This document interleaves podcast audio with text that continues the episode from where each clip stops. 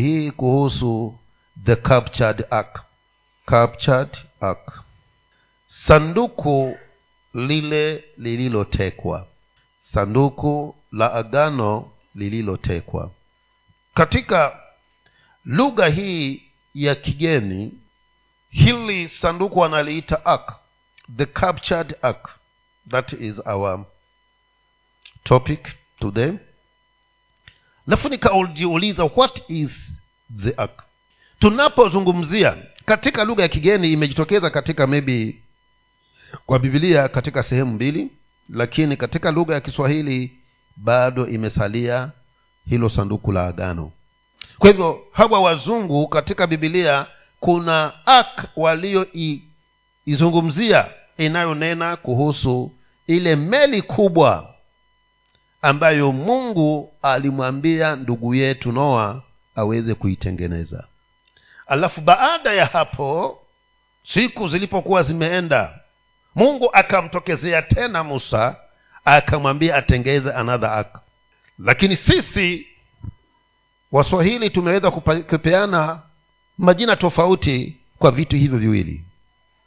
Kwa maana ile ya noa tunaiita safina na hii ya musa tunaita sanduku la agano. Sasa hilo sanduku la agano ndilo nataka kulizungumzia. Kwamba sanduku lililotekwa the ark. Kwa hivyo musa akaamurishwa na mungu kwamba aweze kulitengeneza sanduku la agano. Na sanduku hili la agano wapendwa litengenezwa katika ustadi kabisa. Chatue tuangalie kutoka ishirini na tano. Kutoka ishirini na tano kuanzia mstari wa kumi tuangalie vile jinsi sanduku hili lilivyoweza kutengenezwa. Sanduku la agano. Kutoka ishirini na tano kifungu cha kumi tunaanzia hapo. Kutoka ishirini na tano kifungu ni cha kumi tunaanzia hapo. Nao na wafanye sanduku la mti wa mshita urefu wake na uwe dhiraa mbili na nusu na upana wake dhiraa moja na nusu na kwenda juu kwake dhiraa moja na nusu. Nawe ulifinike kwa dhahabu safi ulifinike ndani ya ndani na nje nawe, tia na ukingo wa dhahabu ulizunguka pande zote.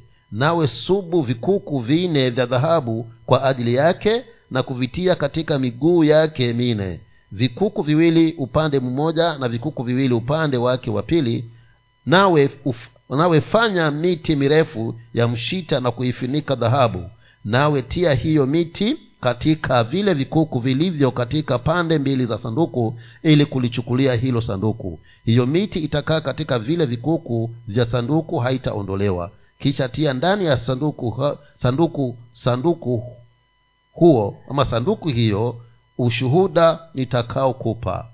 Nawefanya kiti cha rehema cha dhahabu safi urefu wake utakuwa dhiraa mbili na nusu na upana wake dhiraa moja na nusu. Nawe fanya makerubi wawili wa dhahabu uyafanye ya, uyafanye ya kazi ya kufua. Katika hiyo mal, miisho yake miisho ya kiti cha rehema huku na huku. Weka kerubi mmoja mwisho mmoja na kerubi wa pili mwisho wa pili fanya hayo makaribu ya kitu kimoja na kiti cha rehema mwisho mwisho huku na mwisho huku. Na hao makerubi yatainua mabawa yao juu na kuifinika hicho kiti cha rehema kwa mabawa yao. Na nyuso zao zitaelekeana hili na hili. Nyuso za hayo makerubi zitaelekea zitaelekea kiti cha rehema. Cha tumalizie hapo. Naamini umesikia kile ambacho kimetumiwa ili kwamba kutengeneza hilo sanduku la agano. Na alipoambiwa ndugu yetu musa akaweza kupewa pia watu ambao wanaweza kuifanya hiyo kazi kwa sababu limeshikilia tu sanduku la agano pale lakini musa alikuwa amepewa mawaidha na mungu kwamba akajenge hema la kukutania na vitu vyote alivyoagizwa na bwana. Lakini sisi tunataka tuliangalie hili sanduku la agano siku ya leo. Na katika sanduku hilo la agano pale tumesema ya kwamba na utauweka ule ushuhuda nitakaokupa katika sanduku hili la agano kulikuwa na vitu vitatu. Baadaye vilikuja vikaingizwa katika hilo sanduku la agano. Vitu vitatu. Kitu cha kwanza zilikuwa ni zile mbao za mawe alizoenda musa kuzichukua kule milimani ah, mahali ambapo alikutana na mungu muda wa siku arobaini akiwa anaandika juu ya mbao hizo sheria zile alizopewa musa. Kwa hivyo hizo mbao mbili ziliwekwa katika hilo sanduku la agano ambazo juu ya mbao hizo kulikuwa na sheria ambazo mungu alikuwa ameziandika ili zikaweze kuwaongoza hawa wana wa israeli. Sanduku la agano. Kitu cha pili kilichokuweko katika hilo sanduku la agano kilikuwa ni ile maana kile chakula walichokila walipokuwa jangwani. Kuna sehemu iliyochukuliwa. Mungu akamwambia musa kwamba aweze kuiweka ndani ya hilo sanduku la agano. Cha tatu kikawa ni ile fimbo ambayo mungu alikuwa kumezuka changamoto katikati ya wale waisraeli pale. Kumbe haya mambo hayaanzi sasa wapendwa.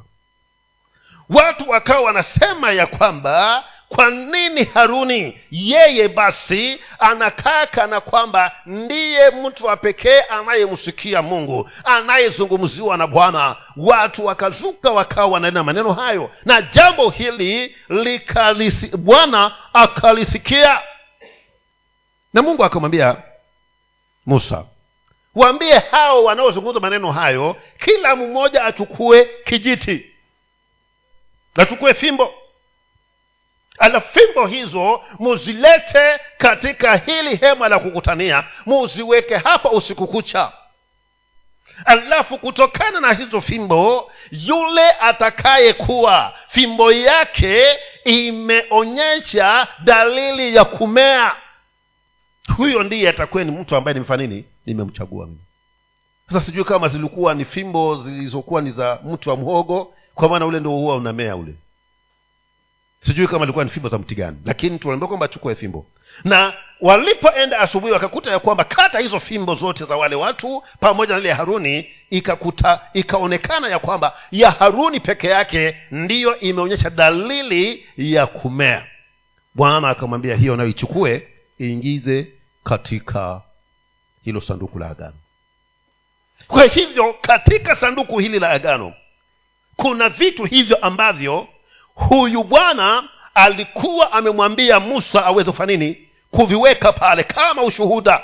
Kwa maana amesema kwamba nitakuambia uingize ule ushuhuda nitakaokupa kwa hivyo ushuhuda wa kwanza ukawa ni hayo mayo mawili ushuhuda wa pili ikawa ni ile mana waliokula wayahudi waliokula waibrania walipotoka misri na wakaingia jangwani. Ile mana akaamba chukua sehemu weka hapo. Alafu ushuhuda wa tatu ni hiyo fimbo iliyokuwa inaonyesha dalili ya kumea ya mpendwa haruni.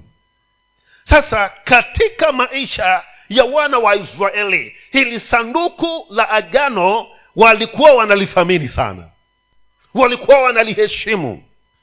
Walikuwa wamelithamini katika maishani mwao na katika dhamira zao na mwonekano wao. Wao wakawa wanalichukulia hili sanduku la agano kwamba mahali popote lipo uwepo wa mungu uko pale. Kwa hivyo wao wapendwa walihisi ya kwamba ili mradhi katika hii kambi kuna hili sanduku mungu yu pamoja na sisi. Hivyo ndivyo walivyokuwa wanalifikiria. Hivyo ndivyo walivyokuwa wanalichukulia. Hivyo ndivyo walivyokuwa wamelithamini ya kwamba hili sanduku la agano ni udhihirisho wa uwepo wa bwana katikati yetu. Na kwa kweli waliweza kulifikiria hivyo kwa muda mrefu sana na baada ya kuingia katika nchi ya kanani hawakuliacha. Bado walilithamini na wakapatengeza mahali palipokuwa panaitwa shilo. Katika mji huo wa shilo pakatengenezwa mahali ambapo hilo sanduku likawa linawekwa pale. Kuna hekalu waliokuwa wamelitengeneza hapo shilo. Na wakawa sanduku la agano linawekwa mahali pale hivyo basi wakawa wanahisi ya kwamba na liwe liwalo mungu mwenyewe yuko katikati yetu. Samueli wa kwanza.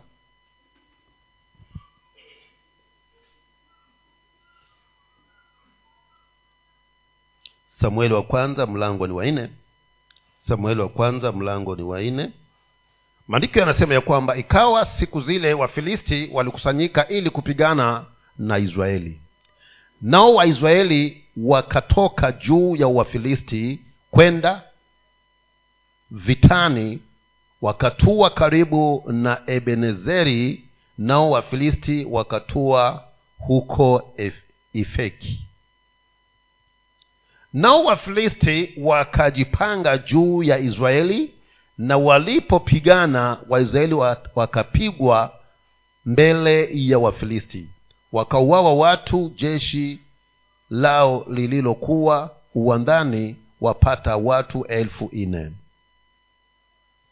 hata wa, watu walipofika kambini wazee wa israeli wakasema mbone bwana ametupiga leo mbele ya wafilisti? Twende tukalilete sanduku la agano la bwana toka shilo hata huku lije kati yetu na kutuokoa katika mikono ya adui zetu. Basi wakatuma watu kwenda shilo nao wakalileta toka huko sanduku la agano la bwana wa majeshi akaaye juu ya makerubi na hofni na fenehasi wana wawili wa eli walikuweko huko pamoja na sanduku la agano la mungu na sanduku la agano la bwana lilipoingia kambini israeli wote wakapiga kelele kwa sauti kuu hata nchi ikavuma. Nao wafilisi waliposikia mshindo wa zile kelele walisema maana yake nini mshindo na kelele hizi kubwa katika kambi ya waibrania wakatambua ya kuwa sanduku la bwana imefika kambini. Wafilisti wakaogopa maana walisema mungu ameingia kambini. Wakasema ole wetu kwani halijawa jambo kama hili tangu hapo. Ole wetu ni nani atakayetuokoa na mkono wa miungu hawa walio hodari?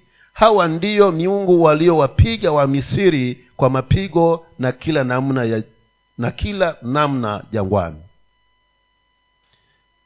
Iweni hodari na kufanya kiume enyi wafilisti msije mkawa watumwa wa waibrania lazima msije mkawa watumwa wa waibrania kama wao walivyokuwa watumwa wenu. Fanyeni kiume mukapigane nao.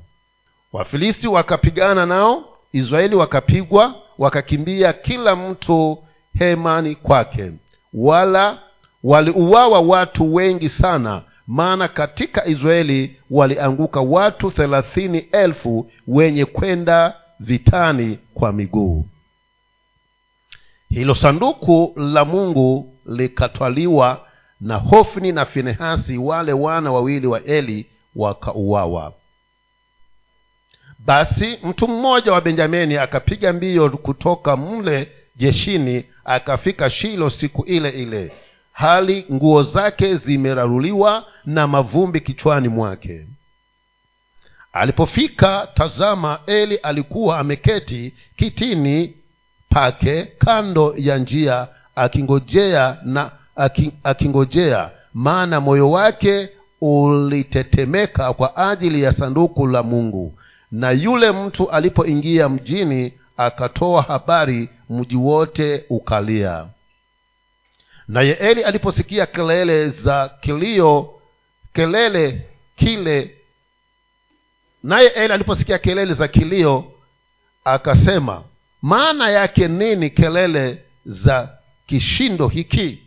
Yule mtu akafanya haraka akaenda akamwambia eli basi eli umri wake umepata miaka tis, tisini na minane na macho yake yamepofuka hata asiweze kuona yule mtu akamwambia eli mimi ndimi niliyetoka jeshini nami leo nami leo hivi.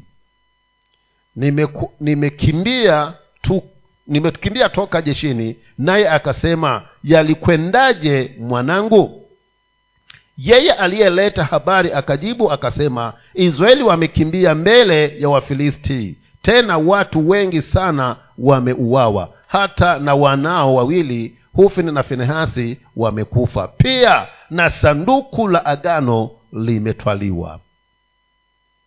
Ikawa alipotaja sanduku la sanduku la mungu eli akaanguka kitini pake kwa nyuma kando ya mlango. Shingo yake ikavunjika akafa. Maana alikuwa mzee tena mzito naye alikuwa amewaamua ame waisraeli miaka arobaini.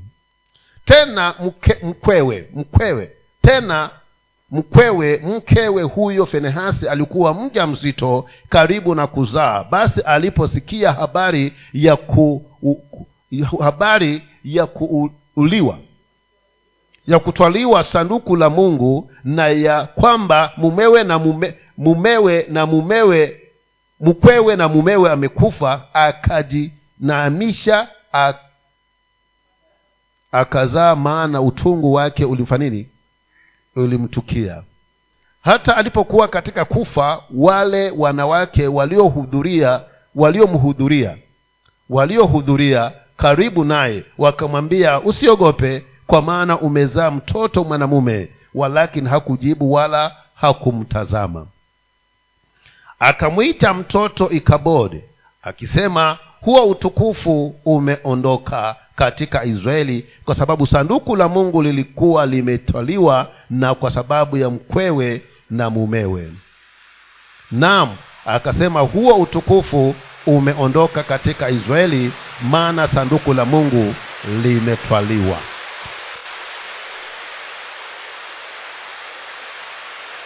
Sasa angalia habari hizi wapendwa kama nilivyotangulia na kusema ya kwamba israeli walikuwa wanalichukulia lile sanduku kwamba ni uwepo wa mungu katikati yao. Kwa hivyo walipoenda vitani na vita vikawa vikali wakauawa karibu elfu nne siku ya kwanza wakasema mbone tumepigwa sasa hata tukaende tukamlete tukalilete sanduku la mungu hapa kambini ili kwamba liweze kuja kufanya nini? Kutusaidia kutupigania. Kwa maneno mengine wao walikuwa wanafikiria kwamba wanamleta mungu ili kwamba mungu akaweze kuja kuwapigania na kwa kweli mungu akaingia kulingana wao lile sanduku likaletwa na wale waliokuwa ni walibebe akena ofni na fenehasi wale makuhani. Wakalipeleka katika sanduku katika kambi ya israeli. Ilipofika pale likakaribishwa kwa kelele na na shangwe mpaka tunaambia kwamba nchi ikaweza kutingisika ikaweza ikaweza kuvuma kutokana na hizo kelele na shangwe. Wafilisi wa, wa waliposikia wakataka kujua ni nini kinachowafanya hawapige hizi kelele.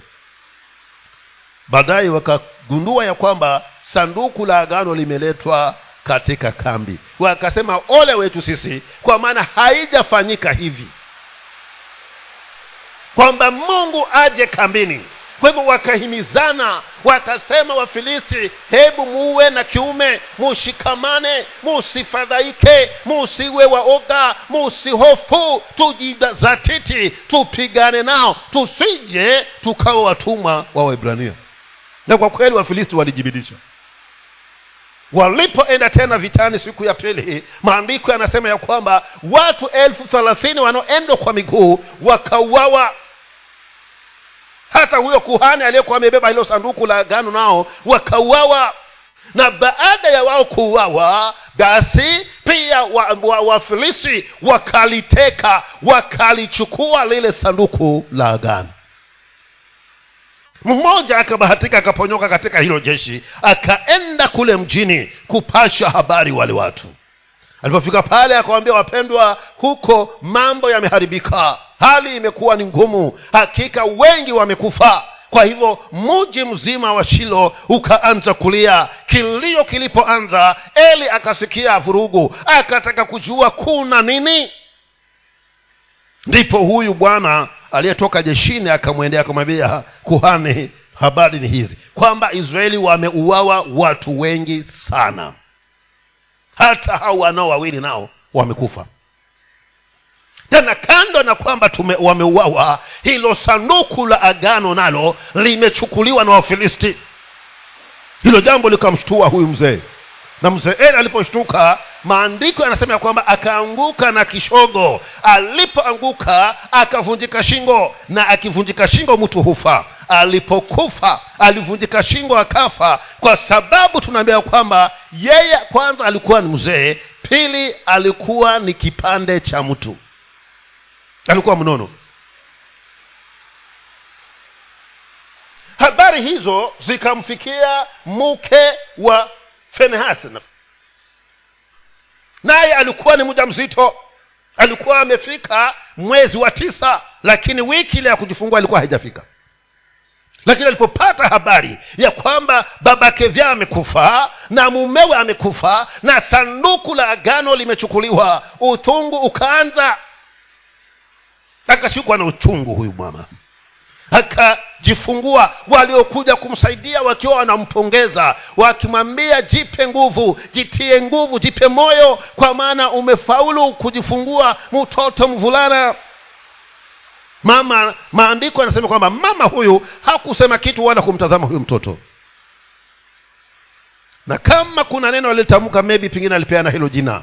Na akasema ya kwamba huyu mtoto mwiteni ikabodi kumaanisha ya kwamba utukufu wa bwana umeondoka israeli.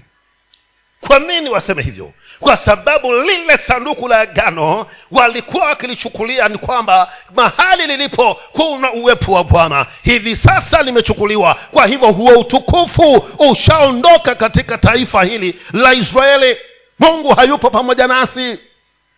Na hatimaye basi mambo yakatukia vile ilivyotukia lakini taka nikiri maneno haya. Ya kwamba ule utukufu haukuondoka kwa sababu sanduku lilikuwa limechukuliwa. Lakini uliondoka hata kabla ya sanduku kuchukuliwa kuenda na wafilisti. Kwa sababu ili kwamba waisraeli wasiweze kusimama mbele za maadui zao ni kwa sababu mungu hakuwa pamoja nao. Tayari mungu alikuwa ashawaondea kisa na maana kwa sababu hawakuwa wanaenenda kulingana na ushuhuda uliokuwa umewekwa ndani ya lile sanduku la agano. Ushuhuda upi? Zile amri kumi zilizokuwa zimewekwa ndani ya lile sanduku la agano na kwa sababu hawakuwa wanamtii mungu hawakuwa wanaenenda kulingana na mapenzi yake hawakuwa wanatenda yaliyo makusudi yake kuwahusu basi mungu alikuwa ashawaacha wakawa wamebaki na hilo sanduku lakini mungu wa mbinguni hayuko pamoja na wao. Ndio maana hawangeweza kusimama mbele za maadui zao. Kwa hivyo si kwamba ulikuwa umeondoka lilipochukuliwa na wafilisti. Ulikuwa utukufu ushaondoka kitambo sana na ndivyo ilivyo wakati mwingine wapendwa. Waweza kufikiria kwamba mungu yu pamoja nawe. Kumbe hayupo kwa sababu zile njia na kanuni tulizowekewa kama watu waliookoka hatuzifuati. Na tumebaki na sanduku peke yake lakini uwepo wa bwana haupo pamoja na sisi. Ombi langu ni kwamba bwana atusaidie. Tuweze kuhifadhi huu uwepo wa mungu katika maishani mwetu kwa maana si sanduku linalomaanisha anayemaanisha ni mungu. Kwa hivyo wakawa na kulia. Kwa maana ikabodi amezaliwa. Kwa hivyo huyu mtoto akapewa jina ambalo lilikuwa kama ni beacon ya kile kilichotendeka katika mwaka ule. Kwa hivyo watu wakitaka kujua kulifanyikaje wanamwita ikabod kwa nini akaitwa ikabod kwa sababu mwaka aliozaliwa mtoto huyu ndipo sanduku letu la agano lilipotekwa na wafilisti.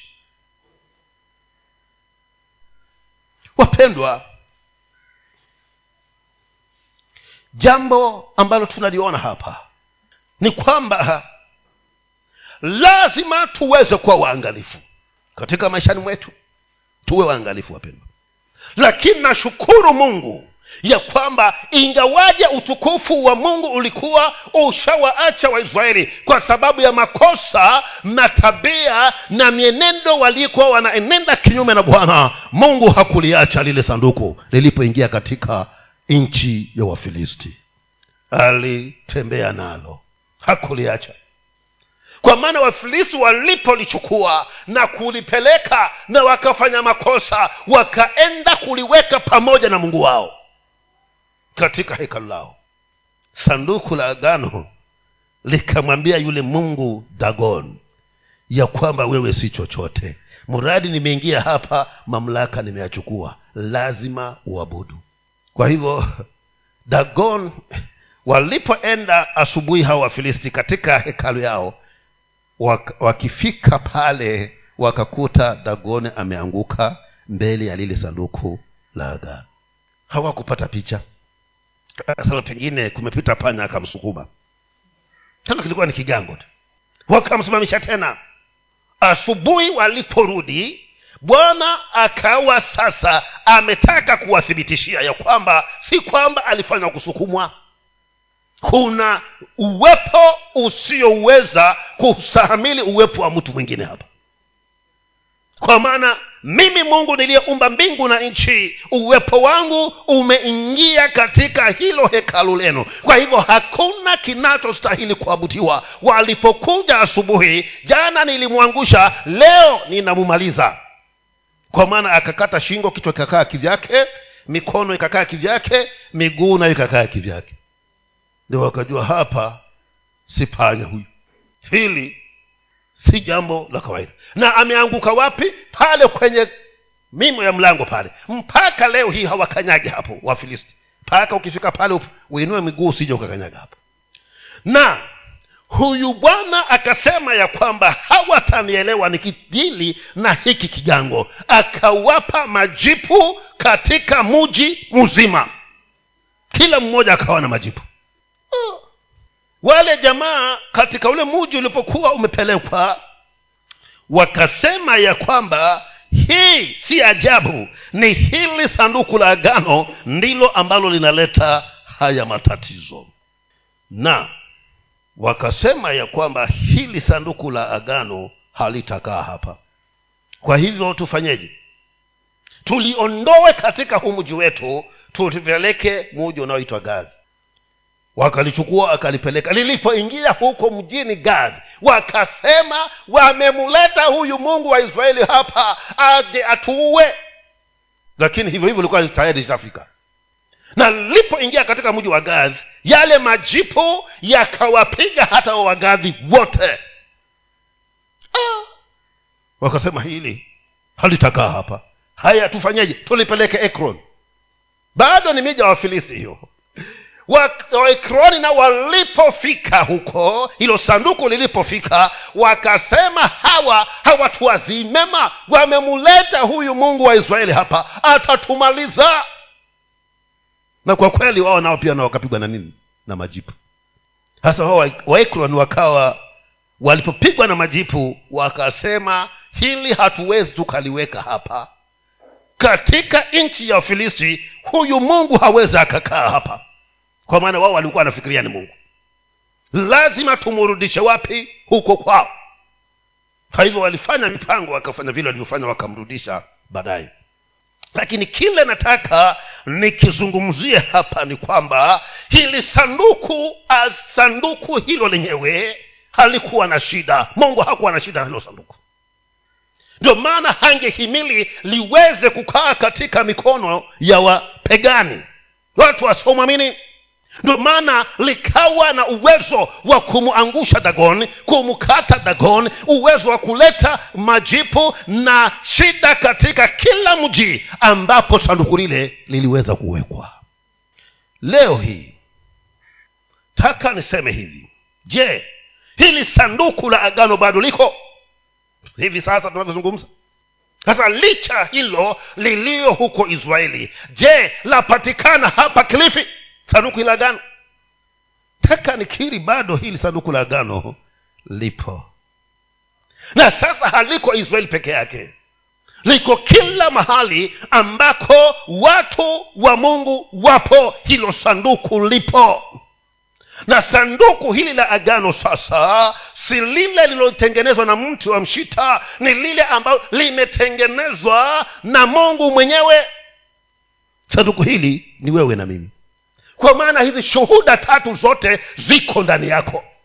Tumesema kulikuwa na nini? Kulikuwa na sheria kumi zile zilizokuwa zimewekwa ndani ya sanduku la gano bwana akasema katika kitabu cha yeremia ya kwamba sitaziandika sheria zangu tena katika mbao lakini taziandika katika vibao vya mioyo ya watu wangu.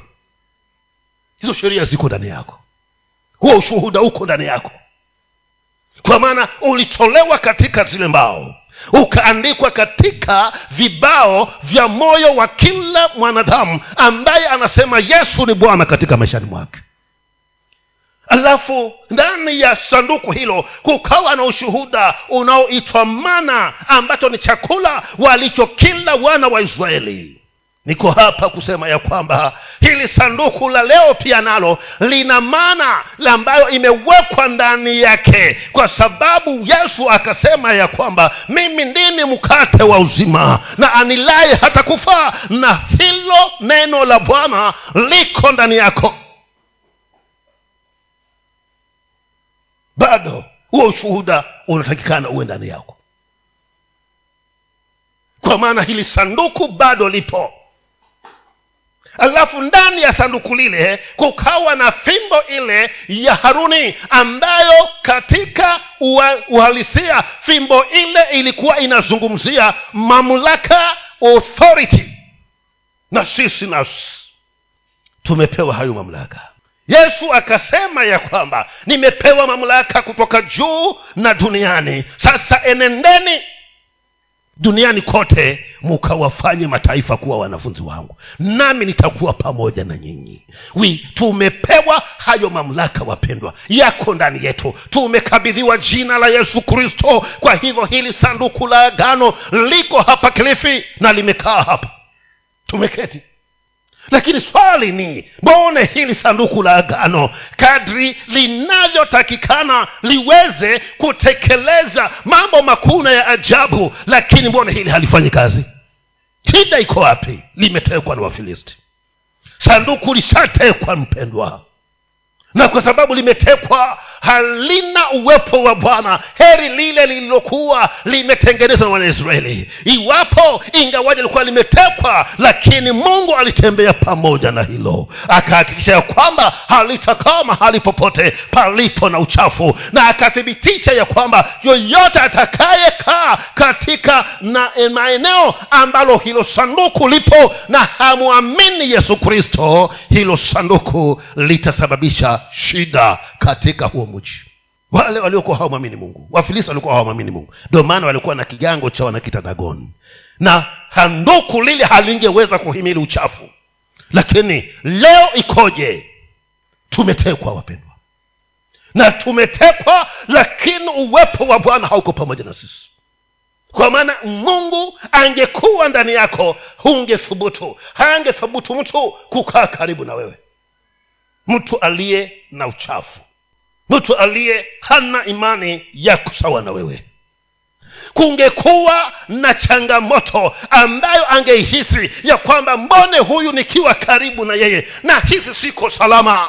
Kama asingeokoka angejitenga na wewe. Lakini leo hii una marafiki wangapi ambao hawajaokoka? Na si rafiki wa jana?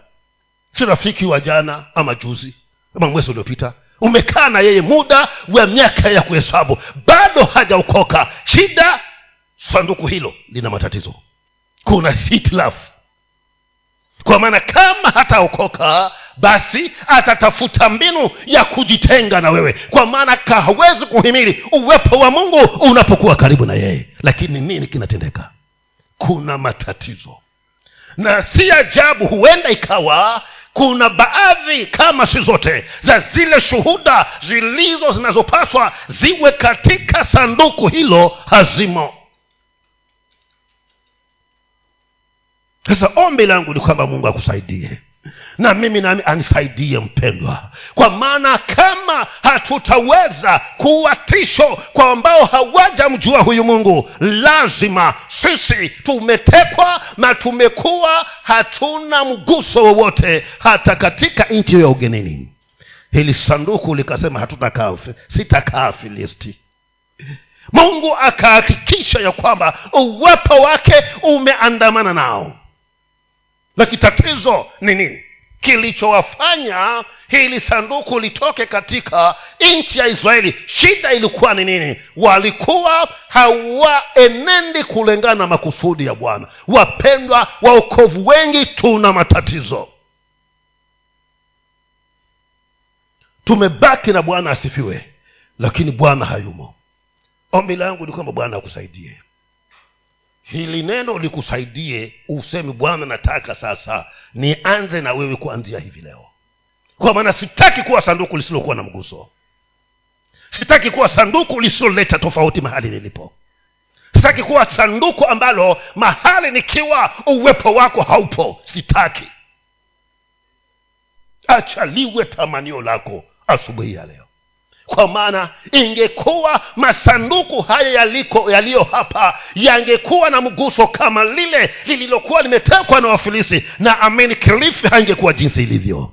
Kwa maana tumeenda katika juma zima. Kuna maeneo mengi sana tunaenda. Tunakutana watu wengi sana. Lakini sanduku hilo haliwezi kuleta mabadiliko kwa yule anayekutana naye. Tatizo liko wapi? Huenda ikawa baadhi ya shuhuda hazimo katika hilo sanduku na ndugu zangu siku zimewadhia wakati ni sasa ya kwamba wanaomwamini yesu kristo wakaweze kuleta tofauti. Tukalete tofauti wapenda mahali nilipo paka julikane ya kwamba si huyu tu yupo lakini kuna uwepo wa mungu uko mahali hapa. Na tukifanya hivyo tukifikia kiwango hicho ninashawishika ya kwamba hakuna asiyemjua yesu kristo nitakayekaa naye kwa muda mrefu. Sitamfukuza lakini uwepo ulionizingira hautamruhusu hauta kuwa mahali pale. Hata hisi yuko salama. Kama hataki kuokoka atasema yule mpendwa kila nikimwona acha nisiwe na maneno mengi naye. Nikumsalimia tena niondoke. Kwa maana ninapokaa karibu na yeye nahisi kuna vitu vinafanyika visivyokuwa vya kawaida lakini sasa ikoje katika maisha yako? Ikoje mpendwa? Kwa maana shida ni kwamba sanduku hilo utukufu ushaondoka. Limebaki ni libox tu lakini halina kitu.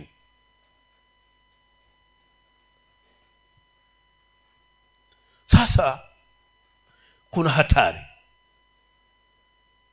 ya yale ambayo tunayatarajia kama sanduku hili litakuwa halina neno la mungu halina nini. Sanduku hili halina sheria za bwana kwamba ninazishikilia. Sanduku hili halina mamlaka. Litakuwa ni sanduku lisilo na faida yoyote katika ufalme wa mungu. Kwa hivyo nifanye nini? Heri urudi kule ulikotoka bana kwa sasa utakuwa ajidanganya kwa maana huyu yesu wamtaka lakini ndani yako hakuna chochote kinachoweza kuonyesha huyo kristo. Na kwa sababu sanduku hilo halina mguso kwa sababu sanduku hilo limeondokana na uwepo wa bwana jambo la kushangaza ni kwamba wakati panapokuwa na tatizo sanduku hilo lapigia sanduku lengine simu. Pasta hapa basi mambo hayawi sanduku la agano linatafuta sanduku lingine la agano kwa maana haliko salama. Na mtumishi wa mungu atakapokuja akiwa sasa anakuombea huyo aliyo hapo ndani anasema sitoki alinikaribisha mwenyewe. Ndio maana huo utukufu na nini? Ikabodi. Tukufu umeondoka wapendwa ni majira na nyakati za kuhakikisha ya kwamba huyu mungu wapendwa tunamlazimisha apende akataye awe ndani yetu. Na atakuwa ndani yetu kivipi? Tutakapofuatilia zile kanuni na kuyashika maagizo yake. Nikifanya hivyo apende akataye atakaa ndani yangu. Lakini tume tumekuwa wa, na waokovu ambao wanataka huokovu nao uwe kidijitali haitawezekana ndugu yangu. Kidijitali utatusaidia tu kuhubiri yesu kristo lakini uokovu hautabadilika kuwa kidijitali. Ni ule ule wa zamani. Ule uliokuwa unachukia dhambi. Ndio huo huo mpaka leo ndugu yangu. Ule ule wakati wetu tuliokuwa tunaambiwa ya kwamba mtu wa kuokoka kijana hana girlfriend wala boyfriend. Ndio huo huo wapendwa. Wasema hapana tunaweza kwenda bichi lakini tu uh, si ni bichi tu bado wokovu ni huo huo. Kwa maana hauwezi kwenda mwangweni na useme ya kwamba sitakunywa. Huenda kufanya nini? Ha, marafiki zangu wako huko. Ndio basi hivyo basi ndo sanduku hilo limetekwa na nani? Na wafilisti. Hivyo ombi langu ni kwamba bwana akusaidie ndugu yangu. Na mimi nami anisaidie kwa maana kama ni tuende mbinguni basi haya, haya masanduku ni lazima yawe na mguso lazima yawe na uwepo wa mungu katika maishani mwetu wapendwa. Hizi shuhuda lazima ziwe zinaonekana humu. Ndio maana nikimwambia pepo toka toke. Kwa maana ushuhuda uko ndani ya mamlaka ambayo nimepewa jina la yesu kristo. Lakini kama si hivyo ole wangu itakuwa kama ile methali aliyoitoa pale bwana yesu ya kwamba katika mathayo ishirini na tano walipokuja wale wanawale watano walioenda kutafuta mafuta wakaambiwa ya kwamba bwana harusi ameingia na mlango umefanya nini? Ushafungwa. Kwa maana yalikuwa ni masanduku lakini zile shuhuda hazikuwa ndani yao lakini wale watano waliokuwa na hizo shuhuda walingojea mpaka bwana harusi akaingia. Sijui humo katika hilo sanduku lako ni nini ambacho kumekosekana. Ndio maana hakifanyi halifanyi kazi haliwashutui wafilisti. Ni nini kinakosekana? Hakiwatatizi wafilisti.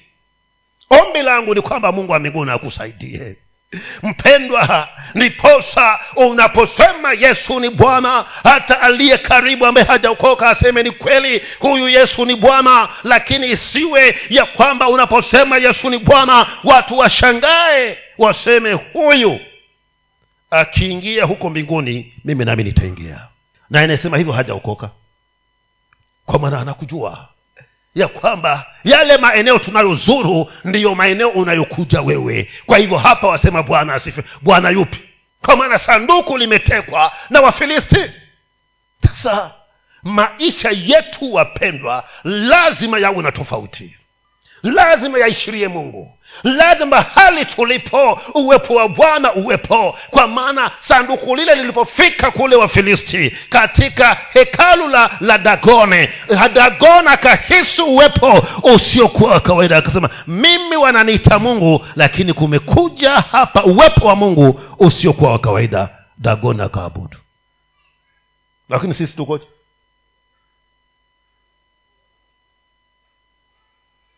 mungu wa mbinguni akusaidie na nisaidie mpendo.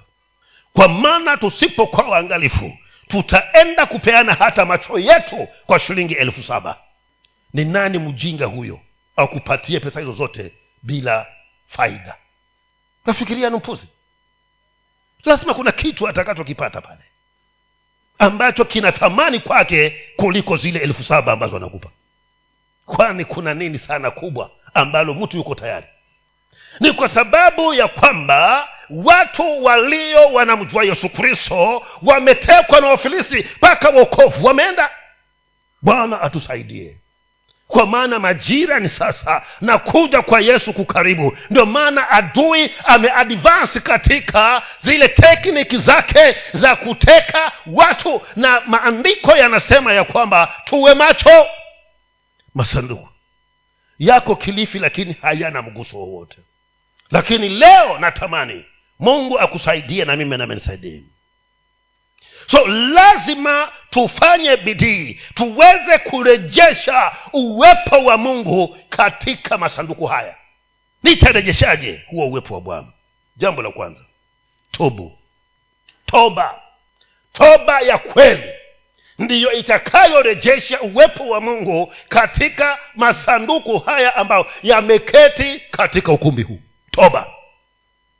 Kwa maana kilichowasababisha waisraeli mungu awaondokee ni dhambi waliokuwa wanaifanya na kwa sababu hiyo mungu akaondoka utukufu ukawaondokea. Na sisi wapendwa dhambi imesababisha utukufu wa bwana haupo haumo katika masanduku yetu. Bwana akusaidie utobo. Na toba ya kweli ndugu yangu si ya lipstick cosmetic repentance. Si hiyo. Toba inayotoka moyoni na kugeuka na kuviacha na kutembea na huyu mungu kwa gharama yoyote iwayo. Hiyo ndiyo itakayorejesha nini? Uwepo wa bwana katika hilo sanduku. Jambo la pili. Keep the commandments of the lord. Kuzishika amri za bwana lazima nikitubu sasa nizishike amri za bwana. Nitembee katika maagizo ya bwana. Nienende katika mwenendo ule yesu anaonitarajia kwamba nitembee kwayo. Na nikifanya hivyo huo utukufu utarudi. Na utakaporudi hata nijapoingia kwa wafilisti wafilisti watanifanyia njia. Wataniondokea ili nifanye nini? Nipite. Hawataweza kuhimili huo uwepo wa mungu. Lazima tujue ya kwamba tumeokoka na kama mokovu nikijua ya kwamba nimeokoka imenipasa nijue na nielewe na nifahamu ni nini ninachokitazama nini ninachokisikia ni nini ninachokisema. Kwa maana masanduku yanatazama uchafu. Mtandao una shida sana. Ukifungua bundles kuna vitu huja ambavyo hukuwa unavitarajia. Sivyo ulivyokuwa na madhumuni yako ili kukunajisi kama umetekwa na nani? Na wafilisti.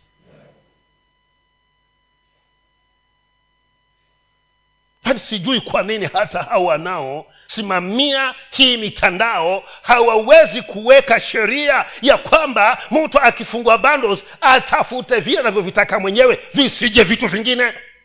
Aende kwa kile anachokihitaji. Kama vitakuta vibaya awe amekusudia kwenda huko.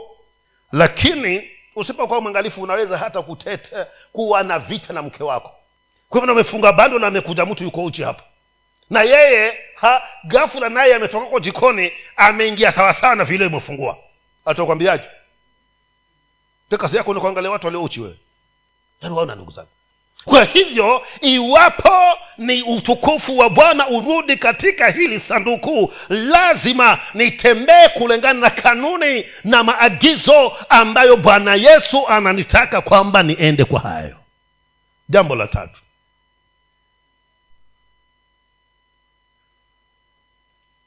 Ruhusu neno la mungu likae kwa wingi ndani yako. Hii maana hii ikae hapo ndani. Neno la bwana. Na hapa ndipo shetani ameshika watu wa mungu.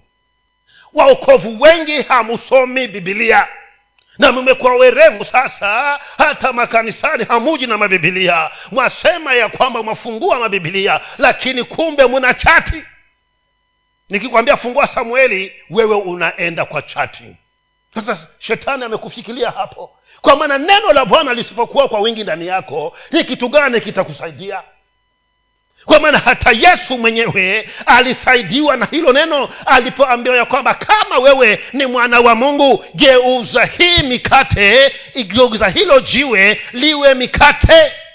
Yesu akasema imeandikwa wewe ukikutana na adui ibilisi utasema nini kwa maana hauna wakati na neno. Hauna wakati na neno.